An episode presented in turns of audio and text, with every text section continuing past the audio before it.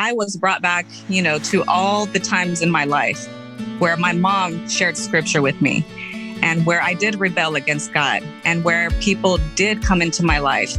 And God just started revealing his grace to me, like over and over and over again. Like, remember this time? Remember that time? Remember this? Remember that? And it just makes me fall to my knees and be like, oh my God,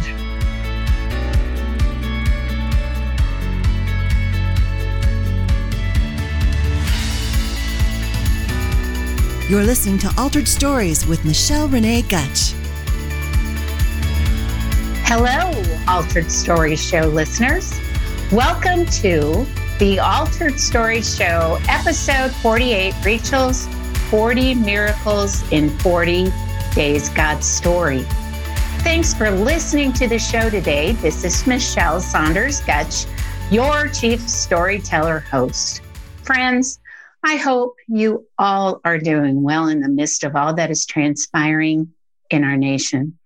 I would like to take this moment and share some encouraging words from God's word that I hope will encourage your faith. Isaiah 41:10 tells us that we should not fear, for God is with us and he will strengthen us and help us. No matter what is ahead, friends, God is with you. And you can rest in knowing that He is in control and at work. And we must make admission of that. We must rest and trust that God is at work. Friends, many of you know His ways are not our ways. But one thing is for sure He will never leave us or forsake us, even when we are in the most difficult circumstances. And you're going to hear that today. I'm excited to welcome my special guest, as I've shared earlier. Her name is Rachel Bruno. Rachel is a wife to her husband of 17 years and a mom to two energetic boys. After nearly four years of fighting for justice, she is now a public speaker and a voice for those who have been victims of family court and child protective services.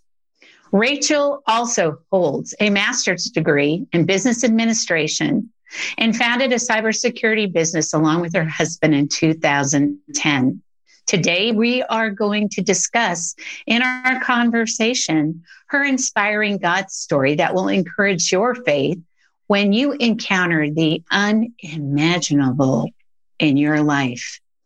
In the summer of 2015, Rachel's life changed drastically in unimaginable ways, friends, and it's unimaginable. Shortly after the birth of her second child. So, hello, Rachel. Happy New Year and welcome to the show.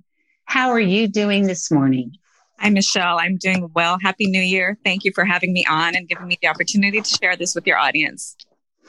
Well, Rachel, can you share a little bit with my listeners before you actually share your God story in more detail? Can you share a little bit about your faith background, like when you became a Christian and did you grow up in a Christian home? You know, just what brought you to faith? You're from Brazil, right? Right. From Brazil. And I think, you know, my faith story started in the womb. my dad was a pastor in Brazil and my grandpa was also a pastor, his dad.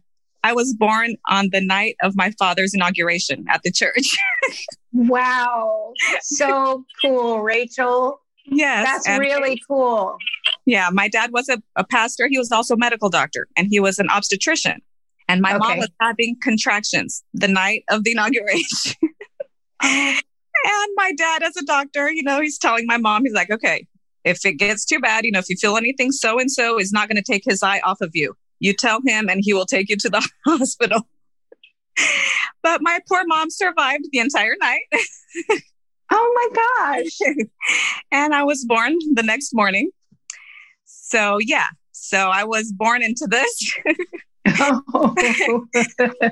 but, That's you know, precious. of course, you have to make a personal decision to have a relationship with God. And that did start very young. You know, my father passed away when I was nine months old.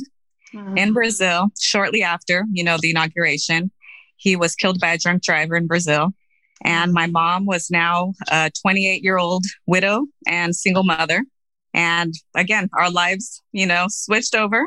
And at that point, my dad had been to America several times. Yeah. And yeah. a lot of the pastors had been to Brazil due to the fact that he was one of the only people who spoke English at that time. He would mm-hmm. translate a lot for the pastors. And one of the pastors here in Fremont, California, when found out that he had passed away, they asked my mom if she wanted to come to the States, to America, and come to Bible school. So two years later, after his death, they sponsored us. They gave my mom a scholarship to the Bible school. We lived with an American family. I mean, God just really took us under his wing and put all the right people in our lives. And as you will see, you know, this trend has continued in my life.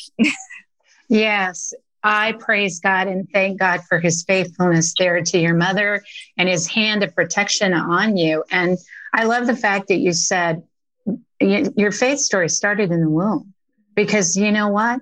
We are all knitted in the womb and God knew us before, yeah. you know, we actually were birthed, you know, mm-hmm. from our mother's womb. Yeah. But we are beautifully and wonderfully made, and uh, I can see that in you, and I'm sure your your boys. So I really do appreciate you sharing your faith story and kind of in, where that began, so that leads the listeners to kind of an understanding yeah. of you know maybe some of the warfare that was coming up against you as a result of your your faith background. So right. I know you've shared your story publicly, Rachel, with others. And, you know, every single time we share our stories, I have a story too as a childhood cult survivor. And every single time it's different. You know, every single time God works through our stories differently, there's a different audience. But what I would love to know from you, why you think sharing your story is so important. You know, like saying that I grew up in a Christian home, you know, and as a child, as a teenager, you tend to resent that, right? In a way, you tend to resent it. You see it as a bunch of rules, like I can't do everything my family is doing or my what my friends are doing, mm-hmm. and mm-hmm. you know, peer pressure. And my mom would always tell me, I don't care what they're doing. This is what the Bible says. This is what we're doing. And she would always plant those seeds, right, in my life, no matter what. Mm-hmm. throughout my life, you know, I rebelled. I was a teenager. I didn't want anything to do with the ministry. I didn't want to go to church. I did not want to like be placed in my father's shoes. Right. Cause my dad in the ministry as a pastor and I'm the only child. And, you know, I always felt this weird pressure by man, right? Not by God, but by man. And I'm like, I want far. I want to run. I do not want to be, be in this at all. Yeah. Right? And then things happen in your life. You know, the enemy knows these weaknesses, right? The things that I say out of my mouth, he can hear, he knows, and he knows mm-hmm. how to, how to, you know, get in there. And, you know, you're, they don't like you. They don't love you because of you. It's because of your dad, right? And if your dad wasn't in this space, they, they wouldn't care about you. You, what do you, who do you think you are?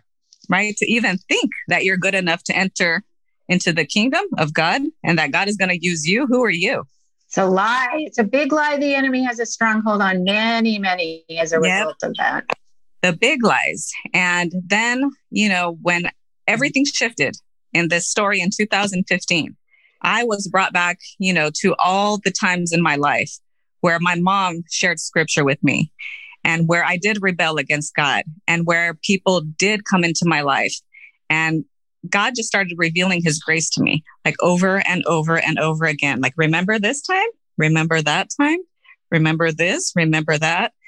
And it just makes me fall to my knees and be like, oh my God, you know, I have been a fool. You know, what a fool. Oh, oh, yeah. oh, yeah. and thank you, Lord.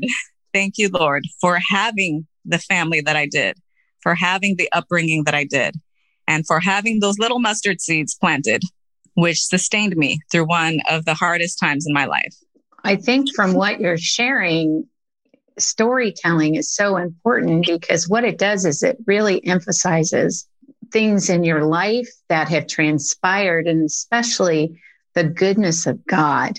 And it is a gift, not only to yourself, but it is a gift to those who hear your story, I'm sure, because of all of what you went through and how you've come out stronger and how you've come out where you are today. And it's such a blessing to see you as, you know, coming through such great adversity. And I think that's the thing that drives me to telling God's stories. Yes. Is that I want women to see victory.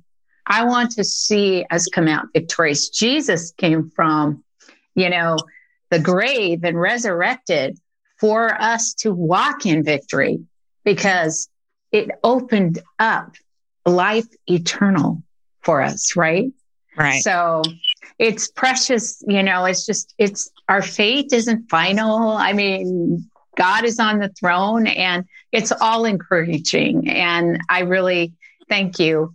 I would love to know from you what one t- takeaway would be that you would like our listeners to glean from what you're going to share today. I mean, there's going to be a lot, but is there one takeaway that you want the listeners to resonate with from your story? You know, growing up in church, we always hear, you know, Paul's words, his grace is enough, right? And they could take everything away from you, but God's grace is enough. And, you know, listening to that my whole life, I'm like, is it really? Is it really enough? And I can tell you, friends, you know, in a short period of time, I had my home taken away from me. I practically had my husband taken away from me. I had my children taken away from me. I had nothing, right? It was just me and God. And at that point, I really didn't know how long it was going to be. I didn't know what was ahead of the horizon. I had no idea. I just had to walk one day at a time, day by day, clinging to God, clinging to God. And at the same time, I was scared. I was sad, but I had hope. I was not, you know, in desperation. I was not, I was not going crazy, right? I knew his grace was enough. He showed me. He's like, look at this. You know, the world is going crazy around you. Like my life is falling apart, but I'm not falling apart. You know, I know who I am. I know who my identity is in Christ and his grace is enough. Well, that's a beautiful message. And it's a perfect segue into now your God story. So, Rachel, do tell my listeners where your God story of 40 miracles in 40 days began. All right. Well, you know, we've shared a little bit already, but this all began in the summer of 2015 when I woke up on July 8th at around four o'clock in the morning to my seven week old son screaming. Okay, just screaming, screaming, screaming. And I looked at the clock, I'm like, okay, four o'clock in the morning. It's either diaper time or feeding time. Now, a little background about myself, my own health. I've had epilepsy since I was about five years old. I have seizures, and one of the biggest triggers is sleep deprivation or interrupted sleep. So, to all you moms out there, you know, if you have a newborn, you ain't sleeping. No. Oh. it was my doctor's recommendation at the time when I had my second child that I get somebody to help me with at least the nighttime routine. So I hired a nighttime nanny that she would watch my son from 10 p.m. until 6 a.m. And at this point, he's seven weeks old. She had been watching him since he was seven days old. And four o'clock in the morning, you know, so I figured, okay, she's changing him, she's feeding him, something's going on. Tried to go back to sleep. He stopped crying. And then Five minutes later, he starts screaming again. This went on for probably about 20 minutes, on and off, off and on, on and off. And I'm like, okay, what, what is going on? So I get up, I go to the bedroom. You know, she has the door partially opened and I'm sitting in the doorway and she has him in the crib swaddled. She's kind of rocking him and shushing in his ear, trying to calm him down. And he was not having it. I mean, he was just screaming. I'd never heard somebody scream like that. So she picked him up, put him on her shoulder, like in the burp position. At that point, he stopped screaming, but he just looked really uncomfortable. So I asked her, you know, something happened. She showed me the empty bottle and she's like, I just fed him. He's really gassy. I said, okay, you know, fair enough. Babies get gassy. And at this point, I'm home alone. My husband is on a business trip in West Virginia. My 20 month old son was sleeping across the hall and I have the screaming seven week old. I'm like, last thing I want is to wake up the 20 month old at, you know, five o'clock in the morning. So I told the nanny, you know, your shift is almost up. I'm not sleeping. He's not sleeping. So you go home and I'll, I'll take it from here. So she left and I took my son. I unswaddled him. I undressed him. I'm looking for rashes. I'm fever, you know, leaking from the nose, anything I can think of. And I gave him skin to skin. At that point, he stopped crying. And I'm like, okay, you know, you just wanted your mommy. I put him on my chest in my bed and I dozed off. He dozed off. Next thing I know, it's seven o'clock in the morning and he's screaming again. And I'm like, oh, yeah, okay, wake up. Last feeding was four o'clock, seven o'clock, you're hungry. So I tried to nurse him and he would not latch on. Like he just kept throwing his head backwards and just screaming. Like, I'm like, what is wrong with this kid? No, it was weird, but really no red flags for me. I guess I was kind of jaded thinking gassiness, colic. Like, okay, maybe you don't want this because this is what gave you the, the pain you're in right now. So I swaddled him, held him, and then my 20 month old wakes up and he's in his crib screaming for mommy. So I go, you know, lay down my seven month old son or my seven week old son, and he just starts screaming the moment I lay him down. As soon as I pick him up and put him on my shoulder, he's fine. So again, I'm like perplexed. I'm like, do you just want to be held? You know, I had no idea what was going on. Long story short, six hours later, without nursing, without napping, just nonstop fussiness, I could not put this kid down.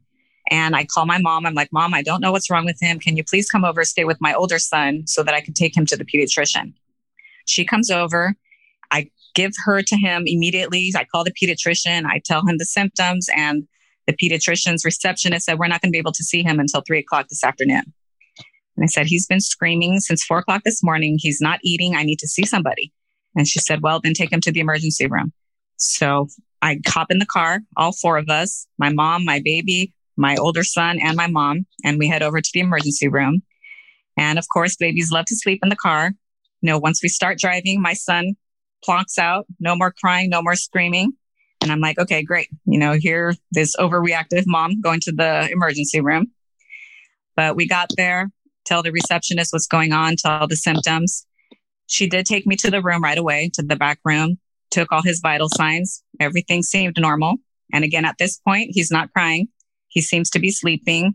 I'm just thinking, you know, I don't know what the doctor is going to say. He takes me into the room, asks me to lay him down on the bed, and he starts walking away. So I'm like, okay, no, probably going to give me Benadryl or something and tell me to go home. He stops right at the door, which is about 10 feet away from the bed. And he's just staring at my son, like laser focused at my son who's laying on that bed. And everybody in the room, everybody's quiet. Like there's just complete silence in that room. And I'm thinking to myself, like, this is weird. And then he starts walking towards the bed. And when he starts walking towards the bed, he goes, places his hand right behind my son's ear, left ear, and he touches it. Then he asked me, Did you feel this? I said, No. So he grabs my hand and he makes me touch it. Like, you feel that bulge? I'm like, Yeah. He says, That's fluid that's leaking from his brain. I'm like, Okay, what does that mean? It's like, it could be spinal cerebral fluid, it can be blood. We need to go do CT scan right now. And as soon as he says that, about 10 personnel run into that room and they start placing, you know, the sensors all over my son, tubes all over my son. They raise up the rails on the bed and they start running down that hallway to the CT room. And I'm just in shock. I'm like, what the heck is going on? Right. I went from gassy baby. Now all these people are running down the hallway with me. And as we're running down the hallway, his right arm starts twitching. And when his right arm starts twitching, they really run. And I look up at the nurse. I'm like, is this normal? She said, no. And then that was my first realization. I'm like, oh my God, left side of the brain, right arm twitching. He's having a seizure. And first thing that comes to my mind is, oh my God, I gave it to my son. Like it's hereditary, it's genetic. And I just say a little prayer as we're running down that hallway. I'm like, dear Lord, please spare my son from having to live with this like I have. And it was just enough time to get there. They took him off, placed him on the CT machine. And the doctor told me to wait in the, the waiting room when the results are back. We will let you know. Again, my mom is there, my 20 month old son bouncing off the walls. I'm texting everybody. My husband is on an airplane at this point and no idea what the heck is going on. And I just text my family, text my friends. I'm like, everybody start praying. I don't know what the heck is going on. I just went from gassy baby to now he has fluid leaking out of his brain. So we're praying and the doctors come, Miss Bruno. Yeah. They take me to the back room where all the monitors are. And the doctor tells me this is serious. I'm like, okay, like this is the image. And it was a cranial fracture and the fluid that's leaking is blood and the brain hates blood. We need to go do emergency surgery right now. to see if we can drain the blood and fix the fracture. And again, all these personnel running all over the place. They're intubating my son. They're giving me the liability forms. Are you against blood transfusions? I'm like, I don't care what you have to do to save my son, save my son. So I sign everything and off they go, wheeling away my seven week old baby into an emergency operating room for brain surgery. And I'm in shock. I'm like, I, I don't know what to think. I don't know what to do. I'm just there with my mom and we're like, what just happened? Right. And I think at that point, the word fracture didn't really resonate with me. I was thinking, you know, he's a newborn. Their craniums aren't completely formed yet. One of those fontanelles must have popped open. The bleeding, was it an aneurysm? You know, I'm thinking a million different possibilities. Never, ever did I think that this could have been done purposely or maliciously. So, you know, they go to the operating room about four hours later. The doctor comes, the neurologist comes, and he says, okay, you know, we finished the surgery. Everything went well clinically. We were able to drain the blood. We were able to fix the fracture. And my first question is he okay? Is he going to be brain damaged? What, what, you know, what, where do we go from here? And the doctor said, honestly, we don't even know whether he's going to survive the next 48 hours. Know, due to his young age, and he was having seizures, constant seizures after the surgery, probably due to the irritation of the blood. So we have him in a medically induced coma right now. And we are going to monitor him very closely for the next 42, uh, 48 hours. So we really don't know what to expect, basically. So I'm like, okay, no, so just breathing, taking it all in. And he takes me up to the PICU and I see my seemingly lifeless baby, right? Just laying there on the bed if you've ever been to a PICU or ICU, you know, all the glass, all the rooms are made of glass. You know, you could see everything, you could hear everything, everything echoing, the beeping, the machines, tubes coming out of every orifice you can imagine. And again, I touch my baby and I say another prayer. Say, ah, God, you know, I don't care if I have to dedicate the rest of my life to taking care of my son. I will. Just please don't take him away from me. And at that point, I heard the Holy Spirit he spoke to me and he said, He's mine. I gave him to you. Nobody's going to take him away from you. I just had the peace that surpasses all understanding at that point. I prayed again. I said, You're right, God. He is yours. No better place for him to be than in your hands.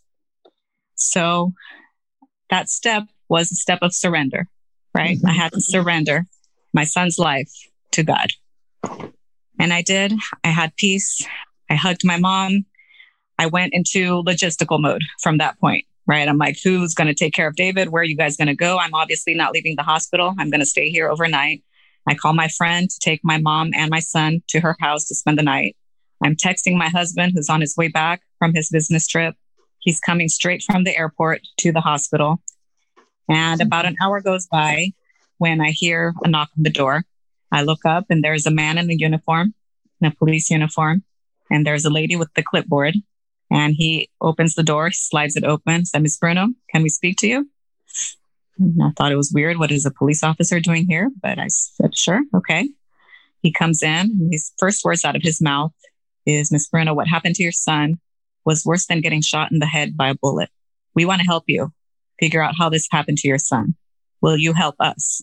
So at this point, I'm thinking, okay, sure, of course. And again, I'm thinking, you know, why is he asking me for help? He must know it was the nanny. She was the last person that was in contact with my son. So I sit down and I talk to them. I tell them the whole saga from four o'clock in the morning. And by this time, it's around nine o'clock at night. And he just keeps asking me, why didn't you call 911? I said, because I didn't know what was wrong with my son. I, she told me he was gassy. Like, why did you bring him to a hospital in Orange County when you live in LA County? I said, because this is the children's hospital that I know. He's like, why did it take you so long to bring him to the hospital? because I didn't know what was going on with him. I thought he was gassy. And he's just jotting everything down very casually. Then the social worker introduces herself and she asks me, you know, do you have any other children? I I do. What are their ages? Where are they? I tell her he's at my mom's house. And she asked me, is it okay if we go see him? And I said, yeah, he's probably sleeping by now. Like, we're not going to wake him. We just want to make sure he's okay. So again, me thinking I have nothing to hide, right? They're here to help me. These people are here to help me. I call my mom. I tell them, you know, the social worker is on her way and she leaves the hospital at that point. The police officer stays with me, asking me where my husband is. When is he coming?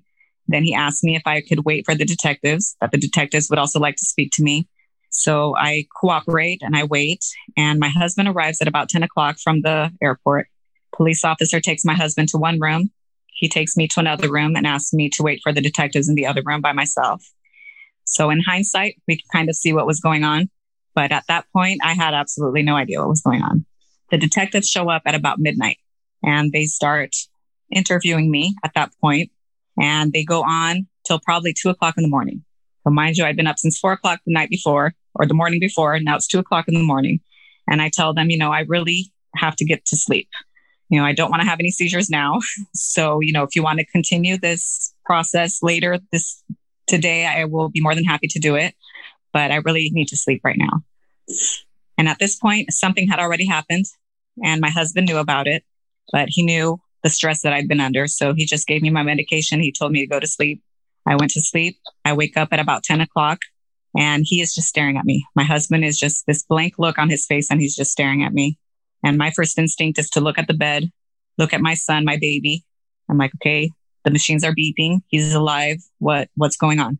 And my husband says they took David. what do you mean they took David? Who? Where? How? And just so you know, David is my 20 month old son. Yeah. And he's like, they showed up at your mom's house at two o'clock in the morning with the police officers, with three police officers, with the social worker, and they took David. And I'm like, she lied to me. She, what? She said she was going to see if he was okay. She said she wasn't even going to wake him up. And I call my mom and my poor mom. You know, my mm-hmm. mom is in tears. I'm like, what happened? And she's like, they showed up here at two o'clock in the morning. They walked through the house. They opened the mm-hmm. refrigerators and she asked to turn on the light in David's room. I turned on the light. David wakes up, bouncy, happy little boy, ready to play. And the social worker says, we're going to take him. And my mom was like, no, you're not.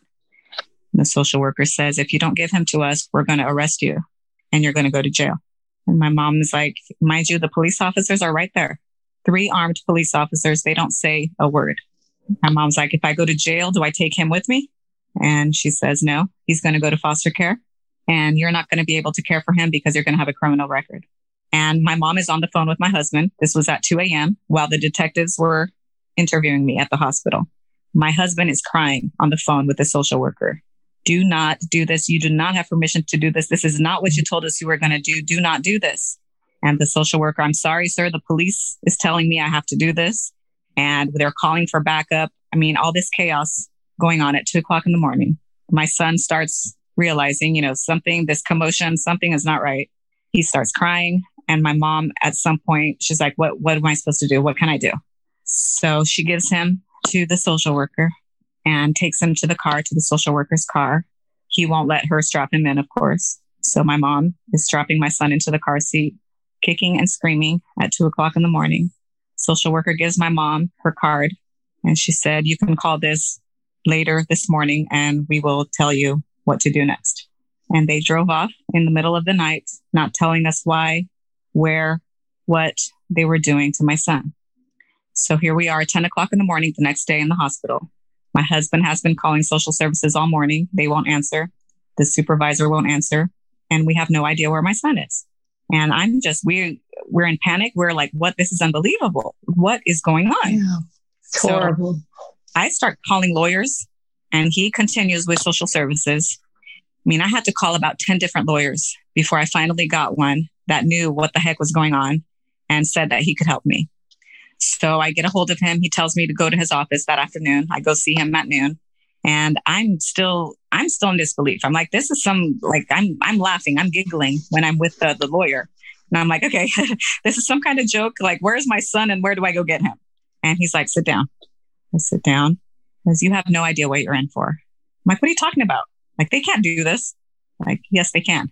I'm like, what, what happened to our constitution? Like, what, what happened to innocent until proven guilty? What about the nanny? Like, what, what, what? And he said, this is family court. They don't follow constitutional law. They can do whatever they deem is in the best interest of the child. And I'm like, I didn't do this. And he's like, I know. I believe you. Doesn't matter. I'm like, what do you mean it doesn't matter? Like they, like they can't, they can't do this. And he's like, listen to me. What happened to your son was criminal. You are facing 15 years in jail and a hundred thousand dollar bail if they decide to charge you. I'm like, I didn't do this. He's like, I believe you. I know. I believe you. Doesn't matter. Okay. I can't walk into that courtroom and tell the judge to return these children to you when you have a criminal record open against you, when you have a criminal investigation opened against you. They're not going to allow it. They're not going to give your kids back to you. If they're under two years old and nonverbal, they can be legally adopted by the foster family if the case lasts longer than six months and they will make it last longer than six months. And my head is just spinning. I'm like, what, what the, what? I just went from criminal adoption, uh, like no investigation, nothing. And he's like, no. So your saving grace is that your husband was out of state when this happened. So legally speaking, he wasn't even at the crime scene. Okay. Our best bet is to ask the judge to give sole custody to your husband. That way the kids don't even risk going into foster care. And if the judge grants that, they're going to kick you out of the house. So I'm like, okay, so what are my choices really? Like you're telling me that if we go in there and fight for me being innocent, that I did not do this, they have no proof against me. They don't have to prove anything. They can just take away my kids. I guess they can. And if I don't, they're going to be adopted. Yes. Okay. So there's a no brainer then. Yes. Give them to, to their father. I could care less what it says on paper, you know, and my husband, they're with their father. Give them to their father. He's like, but they're going to kick you out. And I don't know what visitation they're going to give you. I don't know what services they're going to make you do. And I'm like, you can do whatever the heck you want to me. Just leave my children alone. So I left his office, you know, signed the contract, the retainer. My husband had to get separate counsel. I mean, this is all within 12 hours. Both my children were wards of the state. 72 hours later is when we were going to have the hearing. And at this point, yes, he knew where my son was. He's like, yeah, I know where he is. He had them on speed dial already. I guess my name is so and so. I'm representing so and so. Is her daughter, is her son there? Like, yeah, he is. He's like, okay, I'm going to talk to the caseworker. And he told me, he's like, I don't know what they're going to do. I can't promise you anything. I will try to let you, I'll try to get them to let you see your son because I couldn't even go to the shelter to see my son. So I go to the hospital. I tell my husband the deal. I mean, everybody is in pure disbelief that this is happening in this country. And we're worried. We're scared. We are praying, you know, and in the back of my mind, I'm like, God, you are not going to let this happen. This is not going to happen. You know, you are faithful. This is not going to happen. Like, Lord, open those judges' ears, open that judge's eyes. I mean, this is not going to happen. So we're praying. We're stepping out in faith. We do go see my son at the shelter. And that was one of the most heartbreaking experiences I've ever had in my life. Okay, my son was 20 months old. They had taken him there overnight, and he was like a zombie. He wouldn't come close to me. He looked at us like, you know, like we were strangers. And at this point, we only spoke Portuguese with him. That was our main language at home. And they were speaking in English. We had to speak in English with him.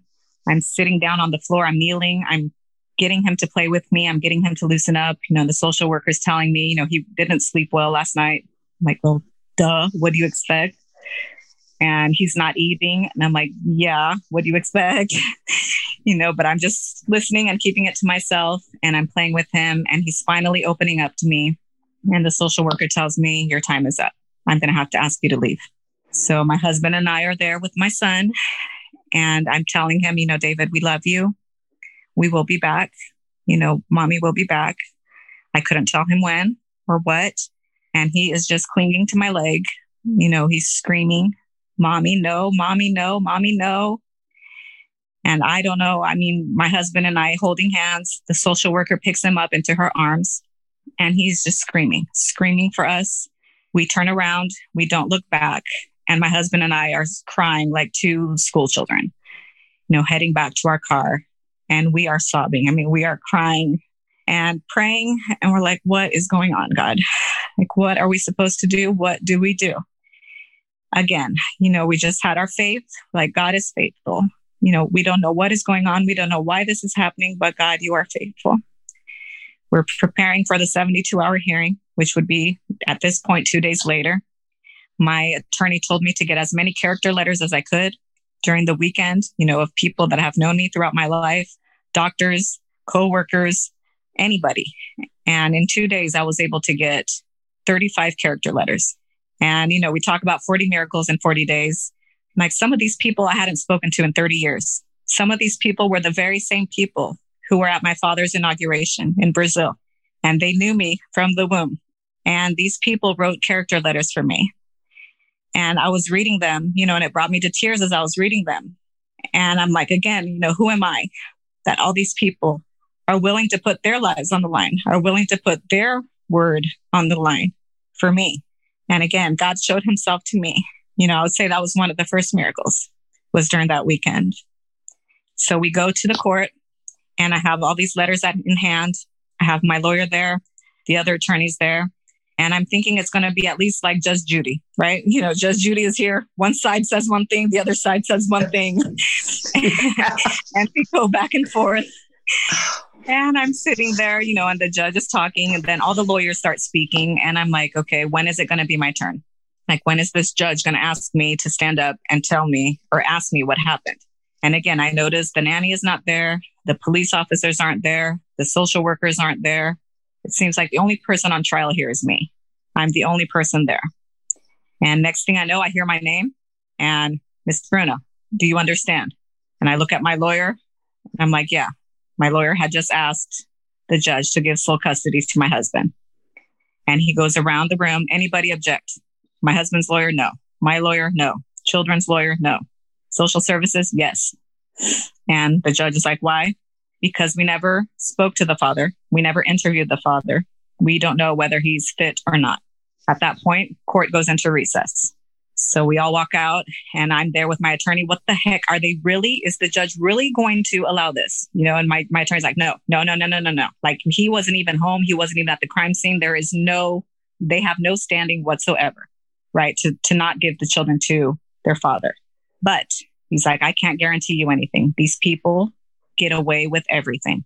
So he tells us to wait outside in the hallway and he goes into the courtroom and it's just the lawyers in there.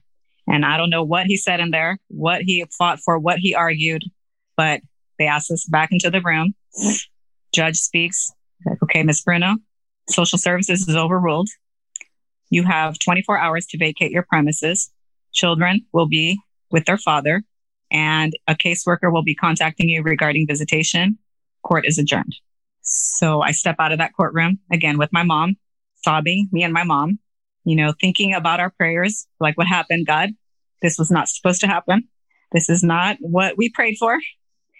And my lawyer's like, I told you this is what's going to happen. Like, I know, I know, you know, but we still, it's still unbelievable that this is what's happening. I go home that day. I clean up everything out of my house. My lawyer's like, you don't leave one toothbrush in that house. If they find anything that is yours, they were going to use it against you. So you clear out everything. Cleared out everything. Caseworker tells me I will get seven hours of monitored visitation with both my sons a week. And I was court ordered to take child abuse classes, parenting classes, and individual counseling. And I'm just like, this is crazy. This is crazy. And I'm talking to my lawyer. I'm like, is this? He's like, you do whatever the heck they tell you to do. Okay. Right now is not the time to fight. Okay. They have your children's lives in their hands. So you just shut up and do whatever it is they tell you to do. So I listened. You know, that's what I do. I go back to the hospital and this is 72 hours later. Again, another miracle. The doctors who thought my, my son wasn't going to survive the next 48 hours, they had removed the coma. He was no longer in the medically induced coma.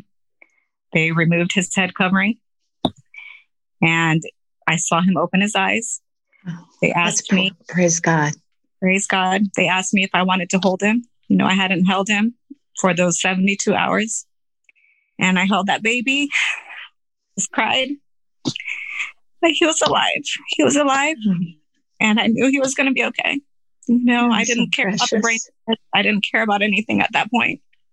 He was going to be okay and he was feeding. He was still on the feeding tube. I was still pumping for him. You know, he was exclusively breastfed at that point. I was still able to do it. And my lawyer, I'm like, where the heck am I supposed to go? Right. I don't, my, my mom, I couldn't live with my mom. They wouldn't let me be with my mom because she was part of the investigation. I couldn't live with my husband because he now had the children.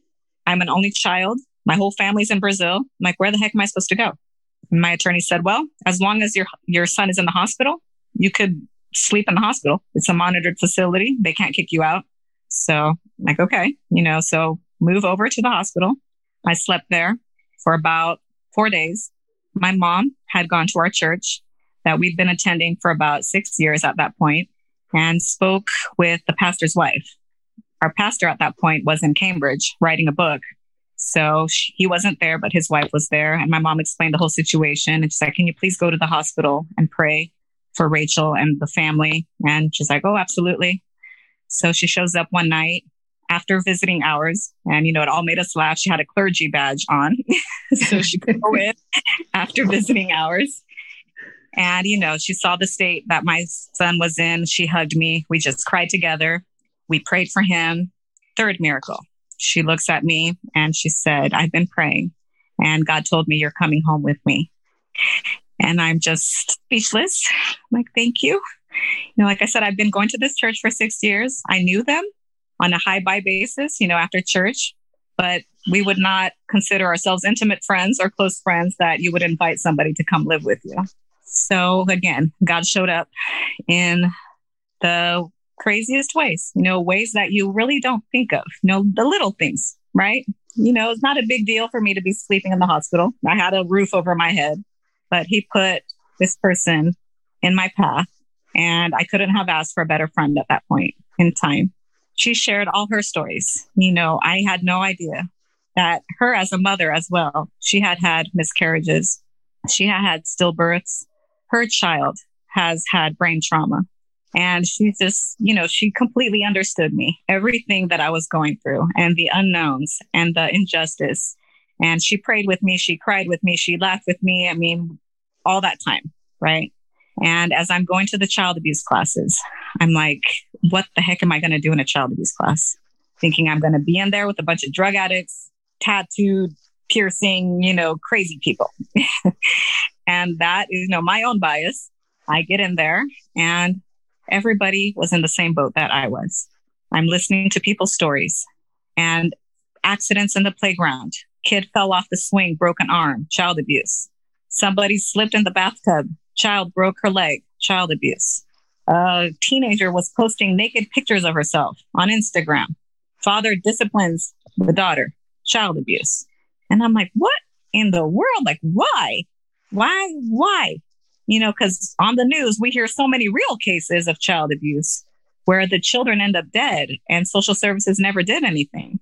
And I'm like, this does not make sense, right? What the heck is going on here? And I'm listening to the stories and even the facilitators who do the child abuse classes, who do the parenting classes, they were like, they were on board knowing that this is really a big scheme. You know, they would tell us what to do. They would tell us what motions to file. When we tell them what the doctor that turned us in was like, oh yeah, yeah, yeah, we know her. Yeah, blah, blah, blah. You know, they, they have this case against her. They have this case against him. Like they knew everything. And I'm like, you, you guys know this? And they're like, yeah, unfortunately, this is the way the system works. I'm like, this is, this is crazy, crazy. So, you know, I'm listening to this. I go home and one day somebody very close to me called me and she said, Rachel, you know, I've been praying and one word keeps coming to my mind, and that word is repent. And I'm like, okay, repent, Rachel. Okay. And at that point, I took it, you know, I remember Job's friends, like, you must mm-hmm. have done something to deserve this. so you must repent, right? That's the way I took it. And I'm like, okay, you know, so I prayed that night with God.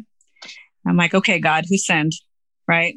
That this child was born blind, remembering again another parable. You know, again, all these little stories that I learned from childhood keep popping into my head. Yeah. and the Holy Spirit again said, No one, no one, my daughter. No, what you're witnessing right now is the fallen world we live in. Yes. It's the fallen world. It's the evil world. What you are witnessing is the destruction of the family. And that is what the devil has been trying to do from the moment I created the family. And then again, I'm remembering Cain and Abel. Oh, yeah. You know, husband and wife, everybody against each other. And the devil hasn't stopped since it began. You know, God created the family and it's the foundation of everything, right? From this point forward, it's your family. And the spirit revealing to me your story is going to help other families. Yes. Your suffering is not going to be in vain. Okay. This is going to be for a short period of time. Okay. Fear not. I've already taken care of the house, the education, and the children. Those were the three things he told me.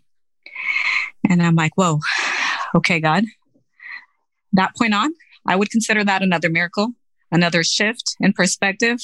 My mind completely shifted from that point, from me worrying about myself and worrying about my family and worrying about what the heck was going to go on with me to me praying for all those families and all those children that were in that child abuse class with me who did not know God, who did not have the faith, who did not have the family support, who really, I mean, how can you not go crazy when the system is taking away your children and telling you that you are the problem, that you're the guilty one when you know you're not? So I just praise God. I was praising God at that moment that he put me in that child abuse class, that he put me in this situation.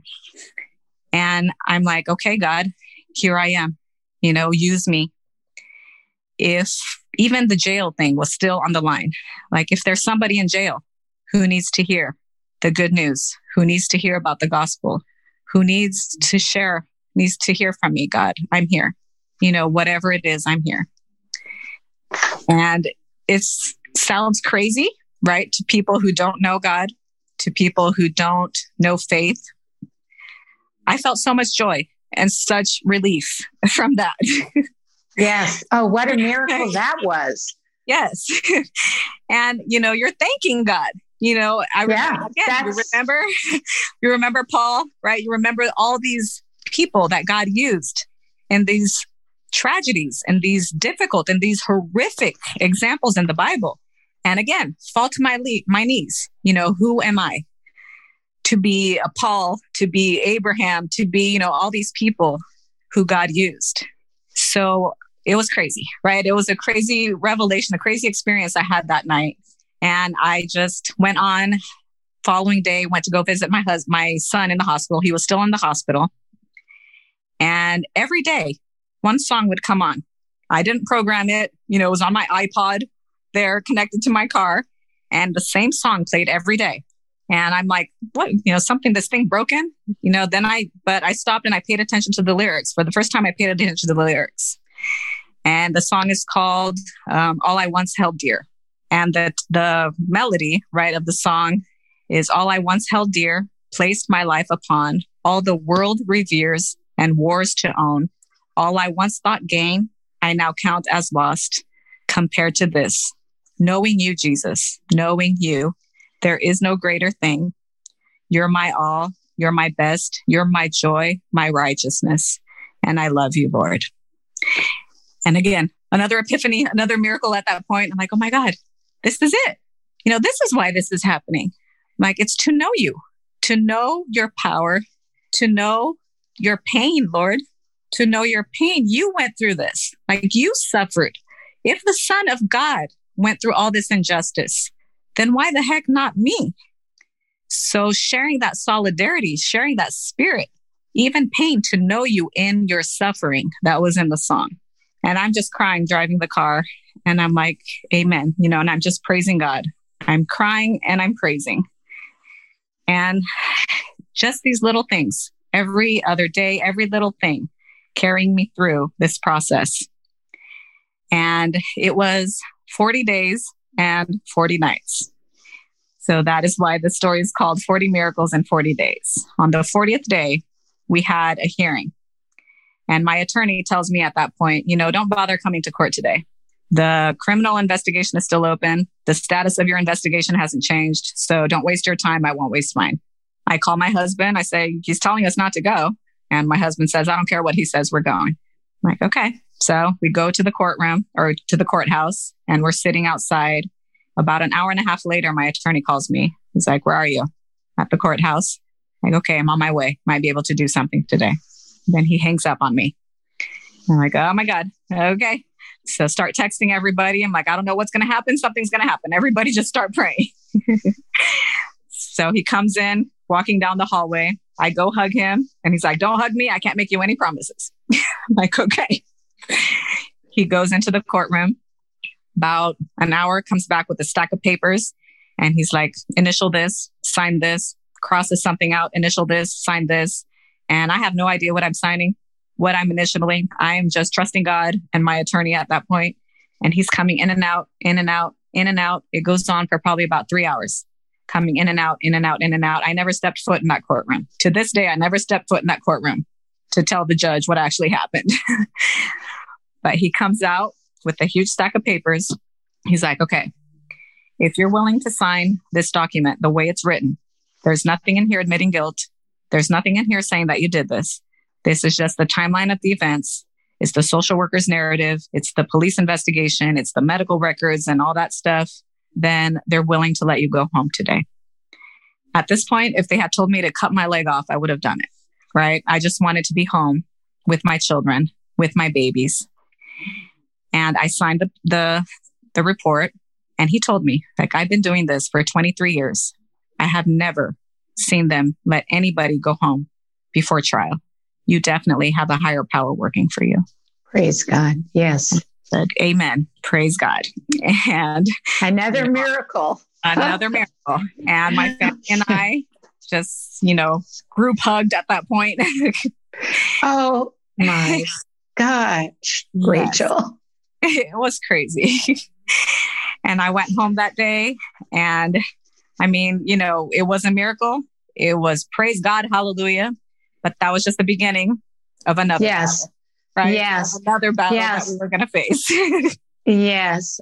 But, uh, you know, God has continued to work through your story. And I wish yes. we could go on and on and on because you could probably have four or five different episodes of you telling your story. This is so amazing and yeah. so inspiring and God glorifying. And I know the outcome. You did win a court case, right? I mean, of yeah. like 1.5 million or something like that. 1.5 million dollars. So after they let me go home, we still, I still had to finish what they call the services. So the child yeah. classes, the parenting, the all that stuff I had to finish. The social worker continued to come to our house once a month for six months. And at the end of the six months, then they decided to close the case.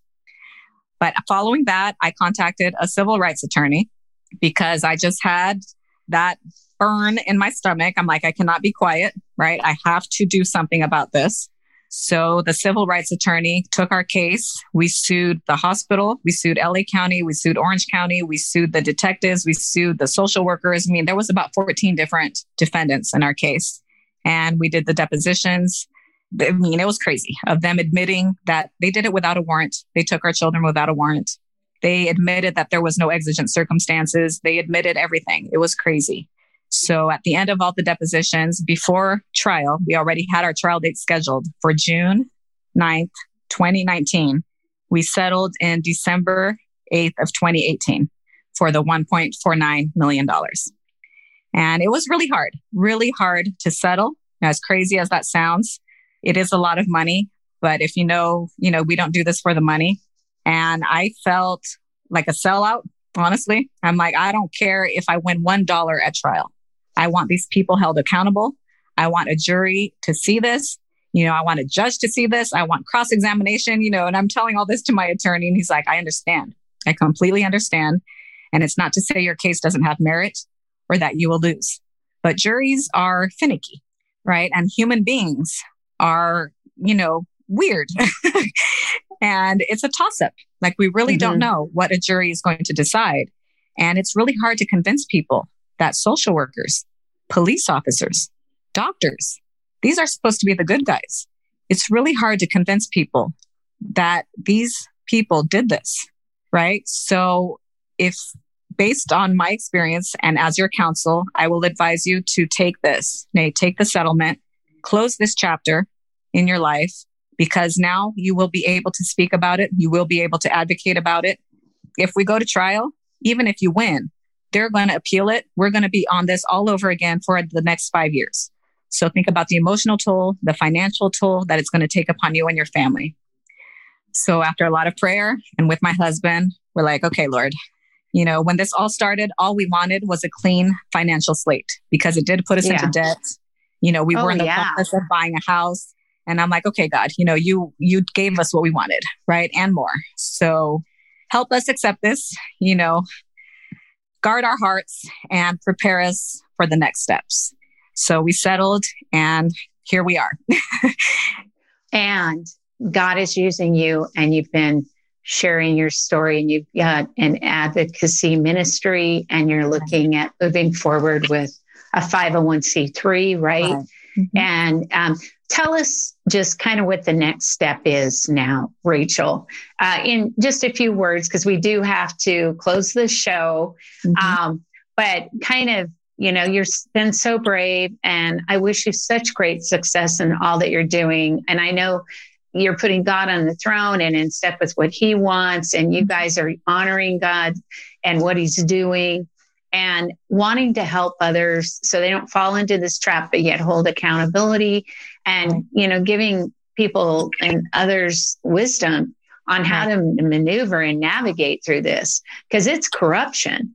I mean you're you're fighting corruption you're fighting uh, you know uh, just a, a whole uh, process a right. process you know that had been in place.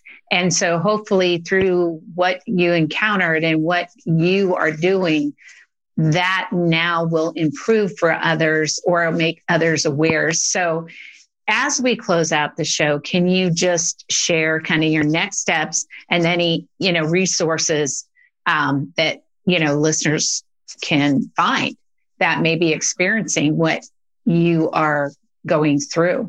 Yes. So, you know, I have my own website. You can go to www.rachelbruno.com. And if you subscribe to my email list, which I will keep, you know, updating on what's going on, the most recent events, you can download a free PDF, which I came up with, you know, the five things that I learned during this process. And if CPS ever comes knocking at your door, what you should and should not do. So I think that's a really helpful resource. You know, if I had known then what I know now, that's what I would do. And in a dream scenario, you know, I would love to reach legislators, lawmakers, people up that are supposed to be representing us, right? Who we elected. This legislation needs to change. You know, we need to defund what is called the Adoptions and Safe Families Act, which was signed in Congress in 1993. And it basically gives states financial incentive for the children who are in foster care. So the more children that are in foster care, the more federal funding the states receive. The states receive anywhere from 2,000 to $6,000 per child per month. And currently there's over 430,000 children in foster care. Okay. And I want people to understand, especially Christians, you know, because we've learned throughout the years that foster care is a good thing, that we're helping these children, that adoption is a good thing. And I'm not saying it's not. I'm not saying that some children do, you know, don't need the intervention. Some really do but realize that the government has absolutely no incentive whatsoever to reunify the families. They don't get any money if the family is reunified. And the social workers, you know, they have to justify their jobs basically, because if the federal funding gets cut, guess what happens, right? There's going to be layoffs. There's going to be a lot of cutbacks. And, you know, I'm sorry. Of course, they don't want to lose their jobs, but take everything they say with a grain of salt. Okay. Can you imagine what they would say about my family? or about my case to a potential foster family. And there's no way that this foster family can vet it. So if you really want to help a struggling family, if you want to really help a struggling mom, single mom, don't do it through law enforcement, please. Okay. Because once the government and the law enforcement gets involved, you have lost complete control of the situation. And chances are that that child, that mother will never see their family again. So I urge you to contact nonprofit organizations, contact the church, do it yourself. Okay. Yeah. Don't try to get law enforcement involved. And well, that's what I, I yeah, that's great, Rachel. And I thank you for taking the time and sharing this and also putting a plug in here and there on the miracle side and how your life transformed as a result of going through this and how your faith was transformed and how your relationship with God and I'm sure relationship with your husband and your calling and your purpose and all those things. I mean, I'm assuming too that you probably had to go through some uh, trauma counseling having gone through that. I mean, and you know, God in his graciousness, he brought that pastor's wife to you yes. to minister to you, to help you through. So there's, you know, friends, we just this story is so inspiring and God glorifying. And there's so much goodness that comes from it. Rachel, it's a hard story. It's mm-hmm. a hard story to listen to. Mm-hmm. But I look at you now, I hear what God has done, his faithfulness. I see how passionate you are where you're at. I'm sure your boys are thriving they are. through this. Now you have empathy. Now you, you know, can be an advocate. You can do all those things to help America's family. Yes. Um, mm-hmm. you know, and I've had other Christian friends who have dealt with some of what you dealt with, but in different ways. Yeah. So I do believe there is this plot of the enemy to come at our families. Yes. And so I am really looking forward to seeing the continuation of your story, mm-hmm. Rachel. It's been a blessing to have you on the show and friends. I will have her episode up and available on our website and more information. You can listen to this episode on Eternity Ready Radio next Tuesday um, from 7 to 8 Central Time and on your favorite podcast platforms, including Spotify. Um, we on Pandora. Um, we're on Apple. We're on Google. We're on Podchaser, Podyssey. You can go onto our website. And friends, please consider a monthly donation um, or sponsoring one of our God stories like Rachel's. And you can um, make your tax deductible donation on our website at www.alteredstories.org. Um, I also, friends, want to hear your feedback on Rachel's story. She would want to hear your feedback. So do take the opportunity. If your faith has been strengthened, your life has been transformed from, from what you've heard today or other stories, I'd love to hear from you. Until the next show, be heard and be healed.